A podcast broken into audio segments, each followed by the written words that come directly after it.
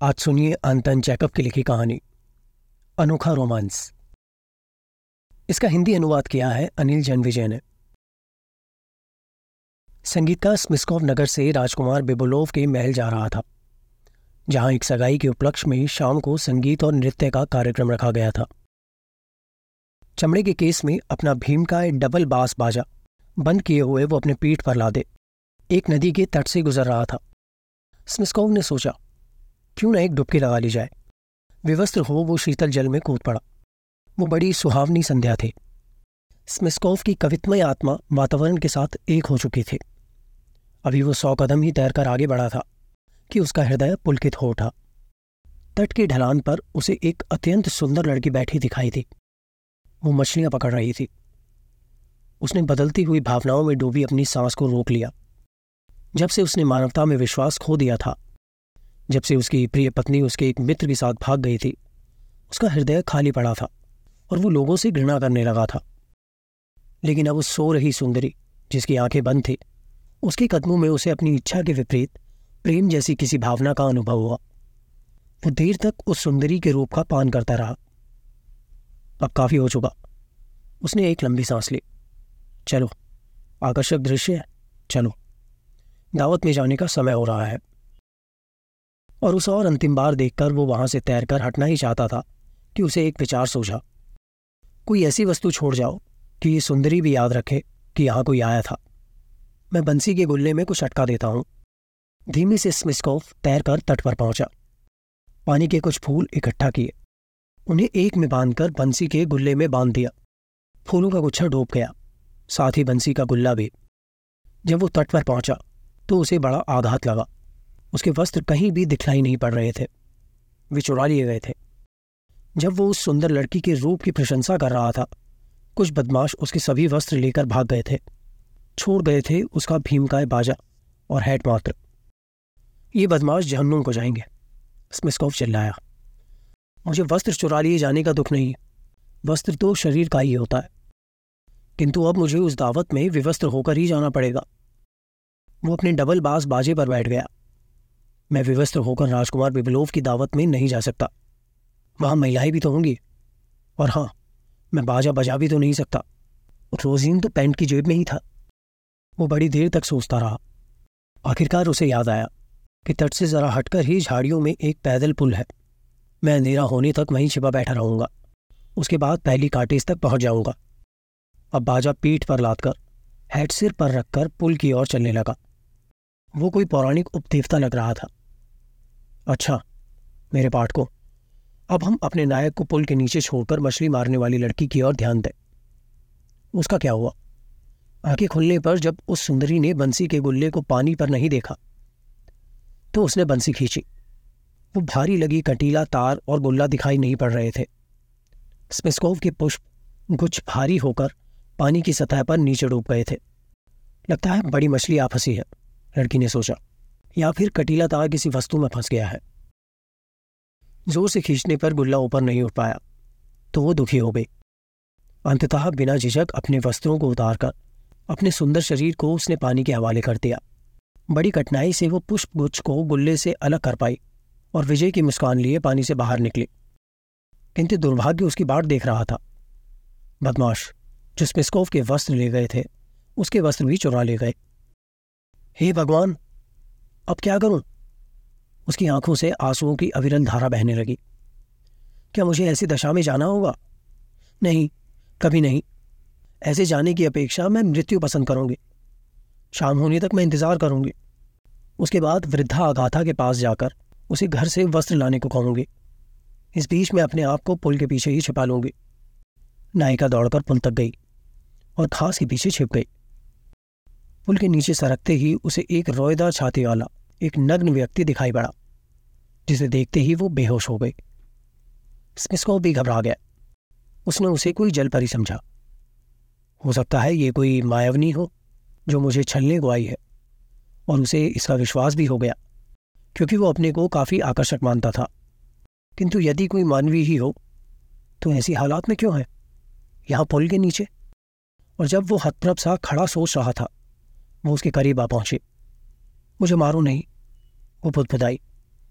मैं राजकुमारी बिबुलोवा हूँ, तुम्हें बड़ा इनाम मिलेगा। मैं नदी में से अपनी बंसी का कांटा छुड़ा रही थी कि कुछ चोर मेरे नए वस्त्र, जूते और सब कुछ उठाकर लेकर चले गए। मैडम, स्मिस्कोव ने विनीत भाव से कहा, वे मेरे वस्त्र भी चुरा कर ले गए। मेरा रोजीन तक उन्होंने नहीं छोड़ा। थोड़ी देर के उपरांत वो पुनः बोला, मैडम मेरे कारण आप अजीब स्थिति में पड़ गई हैं, किंतु जिस प्रकार ऐसी अवस्था में आप नहीं जा सकते, मैं भी नहीं जा सकता। मेरा सुझाव है कि आप मेरे भीमकाय बाजे के केस में लेट कर ढक्कन बंद कर लें, और इन शब्दों के साथ उसने बाजा केस में से निकाल दिया। सुंदरी केस में लेटकर उसकी नज़रों से ओझल हो गई। स्मिस्कोव ने अपने आप को अपनी बुद्धिमानी पर बधाई दी।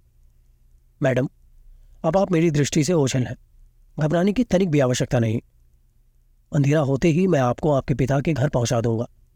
उसके बाद मैं बाजा लेने वापस आऊँगा। अंधेरा होते ही केस को बंद कर पीठ पर लादकर स्मिस्कोव बिबुलोव के महल की ओर चला। उसकी योजना थी कि वो पहली काटेज में पहुंचकर अपने लिए कोई वस्त्र मांग लेगा। हर बुराई के पीछे एक अच्छाई भी होती है, उसने सोचा। बिबिलोव अवश्य ही मुझे पुरस्कृत करेंगे। आप आराम से तो है ना? उसने शेखी में आकर पूछा। किंतु तभी उसे लगा कि उसके सामने से अंधेरे में दो मानव आकृतियाँ चली आ रही हैं। उनके नज़दीक आने पर उसने देखा कि वे कुछ पुलिंदे लिए हुए थे। बिजली की सी तेज़ी से उसे विचार आया कि हो ना हो, वे उसके वस्त्र चुराने वाले चोर ही हैं।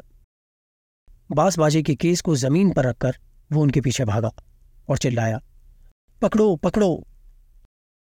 उन दोनों ने जब देखा कि उनका पीछा किया जा रहा है तो निकल भागे। राजकुमारी ने कुछ देर तक भागने वाले कदमों की आवाज़ सुनी, पकड़ों की आवाज़ सुनी और सब कुछ शांत हो गया। स्मिस्कोव उनके पीछे भागता ही रहा। सुंदरी को उस केस में सड़क के पास के खेत में पड़ा रहना पड़ा, किंतु भाग्य ने उसका साथ दिया। उस समय उसी सड़क से दो अन्य संगीतकार भी जो स्मिस्कोव के मित्र थे, बिबिलोव की दावत में जा रहे थे। केस से ठोकर लगते ही वे भौचक के रह गए। ये बास बाजा है मुखोब बोला। किंतु ये तो अपने मित्र स्मिस्कोव का है। यहाँ कैसे आया? स्मिस्कोव किसी दुर्घटना का शिकार हो गया लगता है, या तो अधिक ही पी गया, अथवा डकैती का शिकार बना, जो भी हो, उसका बाजा हम साथ ले चलेंगे। दूसरा मित्र बोला, उनमें से एक ने उसे पीठ पर लात लिया। कुछ दूर जाकर वो बोला, कितना वजनदार है यार ये। राजकुमार बेबिलोव के महल में पहुंचकर उन्होंने वो केस एक कोने में रख दिया और दावत में शरीक होने चले गए। हॉल में रोशनी जलाई जाने लगी। बीच में खड़ा हुआ एक रूपवान, आकर्षक युवक लाकेश जो दरबार में एक अधिकारी था और राजकुमारी का भावी पति था काउंट स्कॉलिकॉफ से संगीत की चर्चा कर रहा था। आप जानते हैं काउंट, मेरी मुलाकात एक ऐसे वायलन वादक से हुई थी, जो जादू करता था। आप विश्वास नहीं करेंगे, वो मामूली बास पर ऐसी धुनें बजाता था कि क्या ही कहने। मुझे तो संदेह है, काउंट ने कहा। यकीन मानिए, उसने उस पर लिस्ट राफसौड़ी की ऐसी धुन बजाई कि मैं मंत्रमुग्ध हो गया। मैं उसके बगल वाले कमरे में रहता था, सो मैंने भी सीख लिया। मज़ाक कर रहे हैं। आप विश्वास नहीं कर रहे? राकेश ने हंसकर कहा तो चलिए, आपको बजाकर सुनाता हूँ। राजकुमारी का भावी पति काउंट के साथ उस कोने में जा पहुँचा और केस का ढक्कन खोलते ही उन्होंने जो देखा, वो लोमर्शक था। तो आप पाठकों को संगीत चर्चा की उनकी कल्पना पर छोड़कर हम स्किस्कॉफ के पास लौटते हैं। बेचारा संगीतकार, चोरों को पकड़ने में असफल होकर वापस उसी स्थान पर पहुँचा, जहाँ उसने केस रखा था, किंतु उसे वो बहुमूल्य बोझ वहाँ नहीं दिखा। अचरज में डूबकर वो सड़क पर कभी आगे, कभी पीछे की तरफ़ भागता रहा। अंत में उसने सोचा कि वो गलत सड़क पर आ गया। क्या भयानक दुर्घटना है। उसने माथे पर से पसीना पहुँचते हुए सोचा। उसका रक्त अब बर्फ़ बन चुका था। वो उस केस में घुटकर मर जाएगी। मैं हत्यारा हूँ। अर्धरात्रि तक वो केस की खोज में भटकता रहा। जब एकदम थक कर चूर चूर हो गया तो पुल की ओर चल पड़ा। अब मैं प्रातः होने पर खोज करूँगा। उसने निश्चय किया। किंतु प्रातःकालीन खोज का परिणाम भी वही निकला। अब स्मिस्कोव ने निश्चय किया कि अंधेरा होने पर वो पुल के नीचे खोज करेगा। मैं उसे खोज कर रहूँगा। पसीना पहुँचते हुए, हैट उतारते हुए वो बुदबुदाया। चाहे एक वर्ष ही क्यों ना लग जाए। और आज भी उस क्षेत्र के रहने वाले किसान बतलाते हैं कि किस तरह रात को पैदल पुल के पास वह हैट पहने हुए लंबे बालों वाली एक नंगी आकृति को देखते हैं और कभी कभी उस पुल के नीचे से बाँस बजाने की मधुर ध्वनि भी सुनाई पड़ती है। दोस्तों, आप सुन रहे थे अंतन चैखव की लिखी कहानी, अनोखा रोमांस, जिसका हिंदी अनुवाद किया था अनिल जन्मविजय ने। आपको ये कहानी कैसी लगी? आप हमें कमेंट करके बता सकते हैं। और भी कहानियाँ सुनने के लिए आप इस चैनल को सब्सक्राइब कर सकते हैं। मिलेंगे एक और कहानी के साथ। धन्यवाद।